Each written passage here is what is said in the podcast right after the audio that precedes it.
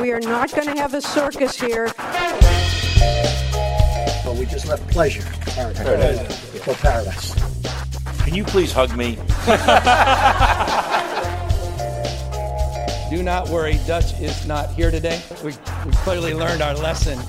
These are not ordinary times, and this will not be an ordinary election.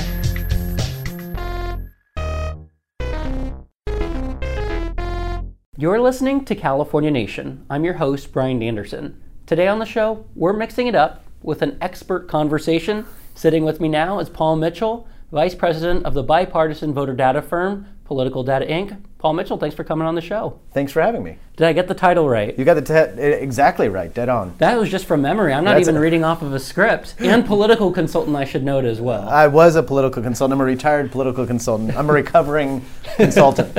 So I, I want to get to the state of the race in California, but before that, looking at the broader picture, there was this notion that California would be so important when it bumped up its primary from June to March. Some people were more skeptical of that argument than others, but has California gotten the attention it deserves from this, or should it have kept its primary a little later, do you think? So, first off, the move from June to March was, I think, a known calculation of okay, in June, there's a gamble that maybe once every four or five or eight cycles, we're going to be the deciding factor in a big presidential race. So, there's that opportunity to be coming in as you know the the final say, and that had some appeal. It's some romantic idea of California being able to decide an election. Um, moving it up to March basically moves us more into a position where we can cull the field and where California can help decide who's going to make it through to the later stages. And the idea was that California would maybe take the field from, I mean, it was some bizarrely large 20. uh, 29 yeah, candidates. Yeah, down to, you know, naturally came down to, you know, now we're like five or six. And maybe after California and Super Tuesday, there will only be a few candidates going forward. And so that was a known calculation. Then also, the metrics that people use to decide whether or not California matters or the benefit of having a primary, you have different things to different people. So, um, one thing could be policy driven. How much are the candidates talking about issues that are important uniquely to California, whether it's around you know, environmental issues, immigration, But we healthcare? haven't seen that. It's not. This hasn't really been a, an election about the policy No. issues of different candidates. Maybe No. it's it's never really been, but Yeah, so there's there's that, but then there's also different metrics. Like people would say, well, we don't want California just to be an ATM, which is an argument that maybe we want candidates spending money in our state. Well, we've definitely seen that. We've seen more candidates spending more money here than than before in other presidential races by a mile. Um, and then also another way to think about it is how often does uh, how often do the candidates come to California? Like, do they treat California as they're just going to come in for a fundraiser in Beverly Hills and fly out and visit once or twice, or are they going to be here like forever? And and I refer people constantly to your data where you've been collecting on how many presidential have made. candidate tracker that we have. We'll Yeah. put a link in our show notes. Um, I've uh, referred a lot of reporters and others to that. And I mean, at this point, it seems like Pete Buttigieg is probably like crashing out on Christopher Cabaldon's couch every month. and The West uh, Sacramento mayor for yeah. our listeners. yeah, and um, uh, you see a lot of candidates coming to California. You see them even going into the Central Valley, where I think that there's a valid argument that you get a really great press hit in the Central Valley. Um, and you see uh, kind of this level of activity that we haven't seen before from a field that's larger than what we've seen before. And I think that we can say, at least I would view, that the move to March has paid off in this election cycle in terms of the amount of attention that the state's getting and the role that it'll probably end up playing in terms of helping shape the field. And then we'll have to look to what happens by June. If in June, you know, one or two candidates are split between five delegate spots, then maybe being in June would have been the, the optimal place to be. Um, but, you know, we can't just gamble that some years we're going to matter and some years we aren't. So, just to throw a, a little bit of skepticism into some of those points, one thing that we looked at with the presidential tracker, for example, Elizabeth Warren. California is a very liberal, progressive place. She'd theoretically do very well in this state. She hasn't been here in 60 days, and, and Julian Castro came to Sacramento. He's her top surrogate. And I directly confronted him, and here's what he had to say. Well, look, we're not at Super Tuesday yet, right? Um, and she does take California seriously. The campaign takes California seriously. They have people on the ground here in California, staff members that have been organizing. There's a whole army of volunteers here in California supporting the campaign. Uh, yesterday, I saw a lot of those volunteers who are excited about Senator Warren.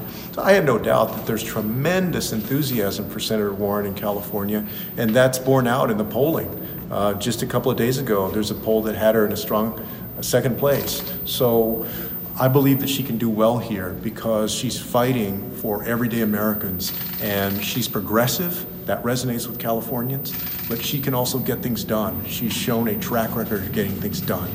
That also resonates with Californians who have been frustrated by a Trump administration that seeks to block good things that California wants to do, whether it's to lead on environmental protection or on civil rights or anything else. And you expect her to be back? Biden, Yes. So, uh, yeah, I don't want to make any announcement for the campaign. I'll let them announce where they're going to be. So, what do you make of the argument that you can be focused on the Central Valley without actually ever having your candidate there? Because half of the field here has still not visited the Central Valley.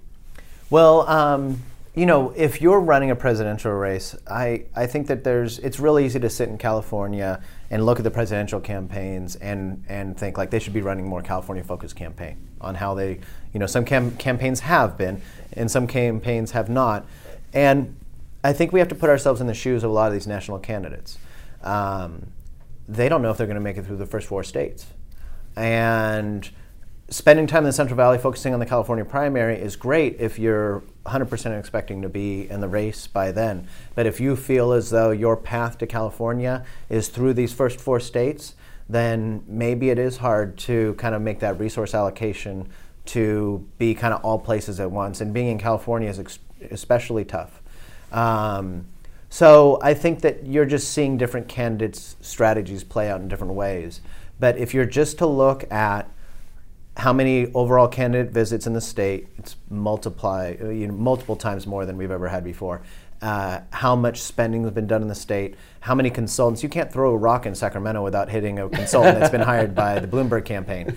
Um, you know, by those metrics, you'd have to say that this move up has um, increased California's um, role in the primary. And that sort of trans- transitions me well to sort of the early voting process because as these four early states are voting, Californians are already voting, casting ballots as early as, as February 3rd, and one county even got their ballots mailed to them even before the Iowa caucuses started. Uh, but just for context for our listeners, can you sort of explain what Political Data Inc. is and what you've found so far Yeah. in this early voting process? So it's interesting because PDI is a voter data company, and like you mentioned earlier, it's bipartisan. And we manage the data for the Democratic Party, the Republican Party, the the, the No you know, business groups, you know, everybody. We, we do, but we oftentimes you'll see a race, whether it's a local race, a congressional race, a statewide ballot measure. We're providing the data to both sides. Um, so we're kind of this neutral data vendor. Aggregator. And as a result, we're able to aggregate a lot of this data. And one of the most interesting data points that we've been able to build over time is when people vote. So we collect from the county registrars lists of people as they return their ballots. There's actually a public benefit to this. If you're receiving mailers and you vote, you might notice that number of mailers starts to decrease because the campaigns have found out that you voted and they're not going to continue to spend money to try to get you to turn out and vote or persuade you. And so campaigns need the data as to who's voted to kind of reduce their targeting. So, what are you seeing right now as far as how many Yeah. people have cast ballots and at what different stages? So, I mean, we, first off, we projected based on our prior vote history that 5% of voters were going to cast ballots by the time of the uh, by the time we knew the New Hampshire results. And that actually played out. That if you look at the Democrat, likely Democratic electorate, we hit about 5% uh, at, the, uh, at the point when New Hampshire had, uh, had voted. Then we projected that by the time we saw Nevada voting and saw the results of that caucus, that we'd be at about 20, about 25% of the total votes cast having been mailed. And by the time we get to South Carolina, which is this weekend, that we'd be at about 40%. And we've seen that roughly hold true. we have, uh, you know, pretty quickly gone from a million to two million, and now headed to three million ballots that have been returned. And a lot of that early vote has come from people who are regular early voters. I think voting has become like ritualistic and it's tactile. It's a thing that you do, and some people do it at their kitchen counter the minute the ballot comes. You were some telling people me you it, like it on election day so you can get the little sticker. yeah, I like it on election day also because I take my daughter. Yeah. So every election, my daughter and I, we get on our bikes and we ride our bikes to the polling place and we turn in the ballot together. And and so for for us, it's a it's a I'm always going to vote late, and it's always going to remind me of voting with my daughter.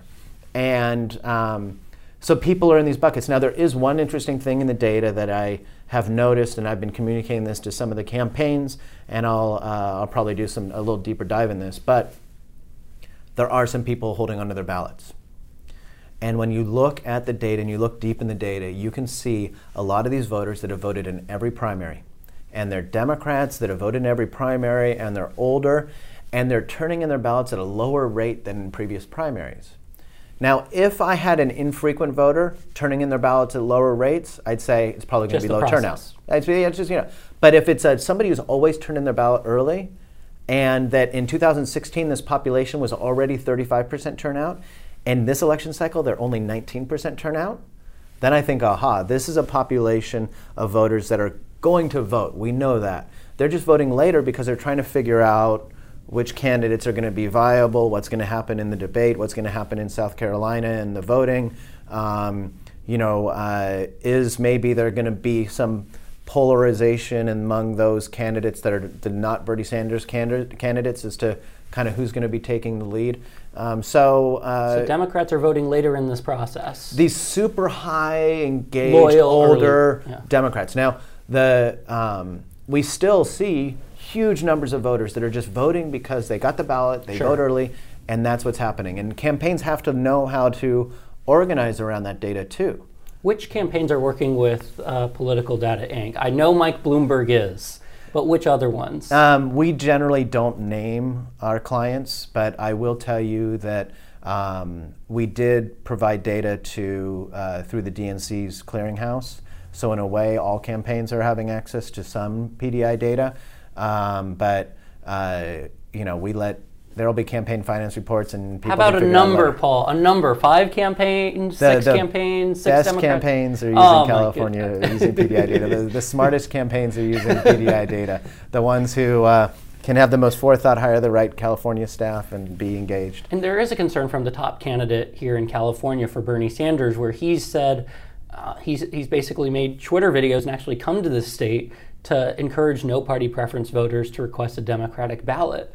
And we talked earlier, and, and you were talking about how this could be a, a monumental concern. How often do you see a presidential candidate talking about the intricacies of California's voting process? What's the concern for the Sanders campaign right now with these this lack of no party preference voters submitting their ballot requests? Well, I'll tell you, it's very interesting because the Sanders campaign is running a campaign like somebody who has lost here before, to put it frankly. Um, and I think that in the last election cycle, he noticed in 2016 that a lot of these independents that weren't voting were actually his voters. And so now, fast forward to this election cycle, that campaign came out of the gate recognizing that there's a huge number of independent voters in the state, over 4 million. And um, actually, let me restate that. There- There's a, a huge number of nonpartisan voters that are getting mailed ballots. Over 4 million are getting mailed ballots. Right. And those voters have to request a Democratic ballot. And as we did analysis, we saw that only 8% of them requested a Democratic ballot in, or, in time for that first ballot they received from the county registrar to have the Democratic candidates on it. Which is an absolutely horrible number. It's amazing. 92% of nonpartisan voters got ballots that had no presidential race on it, even though they have a right to participate in the Democratic primary. It's inched up a little bit. Now, 9% of the independent voters have Democratic ballots. In 2016, it was 15%, but there were a lot less of them. Um, and so, if you're a campaign, let's say you're a campaign that is appealing to uh, white, high educated suburban women, like Elizabeth Warren's campaign, you need to get those that are registered independent at the proper ballot so they can actually vote for you. If you're a campaign that's that's doing really well among Latinos and young voters, like the Sanders campaign, you need to get them the right ballot. If you're a candidate who does well among you know more conservative rural white voters, like a Biden or a Buttigieg, um, or LGBT voters, uh, especially older LGBT voters like Buttigieg, then you have the data at your fingertips. I gotta be honest, you got me dozing off because of just how complicated and horrible this process must be for these campaigns. Well, it's a challenge because it's hard. Anybody who runs a campaign knows it's hard to get somebody to turn out and vote. Now, imagine how hard it is to get somebody to understand that they have a ballot in their house to not vote but then to request a new ballot, to wait for that ballot, and then when they get that new ballot, to vote, or to just take that ballot to a polling place. Like Or vote it is center. so hard, or vote center. it is so hard. It is such a monumental lift to tell somebody not just to get out and vote, which is already hard, but to take these extra process steps. And so it was amazing for me as a kind of an election nerd to see a candidate for president to come out and talk and take time from his own speech, not to talk about the revolution, not to talk about healthcare for all, but to talk about a process in elections of how you obtain a democratic ballot which you know 6 months ago most even political consultants couldn't have told you how to do it. And here's Bernie Sanders out there using time in a press conference to announce it. Here in California, voting has already started, and there is a concern that many Californians do not have all of the information they need uh, to participate in the presidential primary. Yet many NPP voters do not know that they need to request a Democratic Party crossover ballot in order to participate in the Democratic primary. So what I'm hearing from you is maybe Bernie Sanders is going to have a, a rougher election night than people might expect. Well, it depends. If you're looking at polling that is overestimating the the the um, engagement by independents, especially younger independents, then yeah, it might not be as uh, as great a night for him. But you know, I think the data right now suggests that he has a strong lead even among all other populations. So you know, even if we didn't have independents voting, he probably would still win California based on the polling that we've seen so far. Um, with independents and more independents, he could get a greater delegate lead, or he could be in a position where he's you know the only one that gets statewide delegates. And we can announce here for the first time the Sacramento Bee is having uh, sort of an election night show that I'll be hosting at 6, 8.30, and 10 p.m. For listeners who want to tune in on election night, they can go to sacbee.com or, or see it on YouTube. Once those initial wave of results come in at 8 p.m., what does Paul Mitchell say people should be skeptical about? Because I know there's going to be a lot of people who will say 100% of precincts reporting. Great, Yeah. it's over. Yeah. Tell me why that's not true. So um, our votes come in basically in these buckets, not literal buckets, but in these tranches. The first one is everybody's voting by mail right now. The millions of ballots that have currently come into the county registrar have been scanned in, have been signature verified, and are ready to be tallied. Those votes will be going up at, at 8:01 p.m. on election night. We call them the 801s, and you'll see the results. You know, two million votes cast, zero percent of precincts reporting. That tells you this is all just early vote by mails. And that early vote by mail population is often older, more conservative, uh, you know, higher socioeconomic status than the overall electorate. So that first number represents a more conservative electorate. So if you see that first number and Bernie Sanders is winning, then it's off to the races. Like this thing's over. If you see that first number and maybe Bloomberg and Biden are high and Buttigieg is high, then you could say, okay, we might be in for a long night here trying to figure this out. Um, then you're going to start to see precincts come in. These are the people who physically voted at a local voting center or precinct location and actually did it right there, you know, manually. Those votes are pretty easy to count because you don't have to signature verify all of them. They're all legitimate votes. They just get tallied and posted all throughout the night and into Wednesday morning. So that's the second wave. Then we have this long slog. My ballot that I went and took with my daughter to vote, it, you know, drop it off in the little box, that ballot still, still needs to be signature verified and opened. So that ballot might be counted by Friday. might, that ballot might be counted by next Monday. And votes in California, as long as they're postmarked by March Yeah, 3rd, so then you've got- so you can receive them three days after election Yeah. day. So even after you're done counting these ballots that were dropped off or even mailed in, like on Monday and Tuesday, you can receive, the county can receive a ballot that's been mailed in up until Friday. Or if the ballot was received by another county registrar, which actually happens in parts of the state, like in Santa Clara, they'll get a bunch of Santa Cruz County ballots, you know, just accidentally.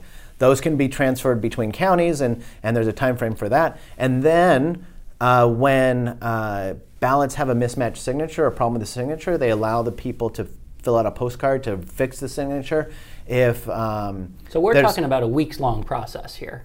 month-long process, It- you so know. results are certified April 10th, one Yeah, month so- and seven days after election day. Yeah, so one month after, we'll even before they're per- actually certified, we'll know the final vote results from each county, and we can tally it up. Um, but what's interesting is that election night is when the balloons drop. It's when CNN and all the big networks say so and so won this state. It's when somebody gets that momentum to go to Florida or Michigan or other states that are having their primaries and later in March and in April. It's that momentum, it's that big fundraising hit, it's that defining moment in the race. And if somebody wins in California on election night, um, if it's honestly, if it's Sanders who wins on election night, his lead will probably only grow with later votes unless something different happens. But his his lead in 2016, he actually beat Hillary Clinton with the late ballots, and his his lead. Uh, his loss narrowed to uh, he gained four points on Hillary Clinton in the late voting. So you would expect that everything else being equal, that a candidate that's more progressive, appealing to younger voters, is going to improve their polling or their vote share as it goes through. But somebody, if let's say a cons- more conservative candidate or a Bloomberg or a Biden or a Buttigieg is the winner on election night in California, we might be holding on to watch those votes get tallied for the ne- rest of the month. And there's two sorts of, of different meanings of how you win. There's the narrative, the, Yeah. the media momentum, and then there's the actual delegates. Yeah, and if you win the actual delegates, there's no like. Let's say you you lose on election night and then you win the delegates. There's no refunds. You don't get to don't- like go back in time and get that momentum that the, some other candidate got. That other candidate will go run to fundraising and and run to the other states and benefit from that early perceived victory. And at, as we record this podcast, we're still waiting on a recount from the results of Iowa, where it's very possible Bernie Sanders could overtake Pete Buttigieg for for and state delegate cares. equivalents, You know, and and, no one didn't cares. Santorum win Iowa as well, and nobody against knew Mitt it. Romney, and Mitt Romney was getting the bump after. So, Yeah. so I, the only other thing I kind of want to get at is uh, election night and what people should be watching for. Uh, and there's this 15% threshold. That's what you need to get a, a delegate in a congressional district or at the statewide level. And this is a very fractured field of candidates right now, and still a relatively large number of candidates still in this race. How do you see that affecting this 15% threshold?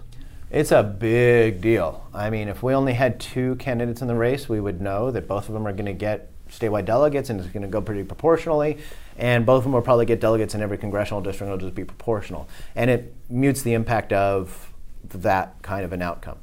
With the, um, with the 15% rule, it can actually, you can win 30%, let's say, of the vote. And you might get two, gel- two delegates in a congressional district because everybody else gets over 15%. But if you get 30% and nobody else gets 15%, you might get all seven delegates. Right. So your ability to hit 30%, uh, it does relate to your ability to get delegates, but it also, what percentage the other candidates get, can determine whether or not you get all the delegates or just one or two. So um, the delegate math is really interesting, and, and uh, you know, really getting to that 15% is the most important thing.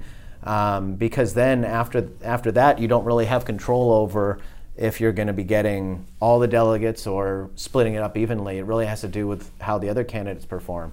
Um, if somebody was to get all of the statewide delegates, that would be pretty incredible. And a PPIC poll should note at plenty of time and things are within the margin of error, but Bernie Sanders was the only one above 15% statewide. Mm-hmm.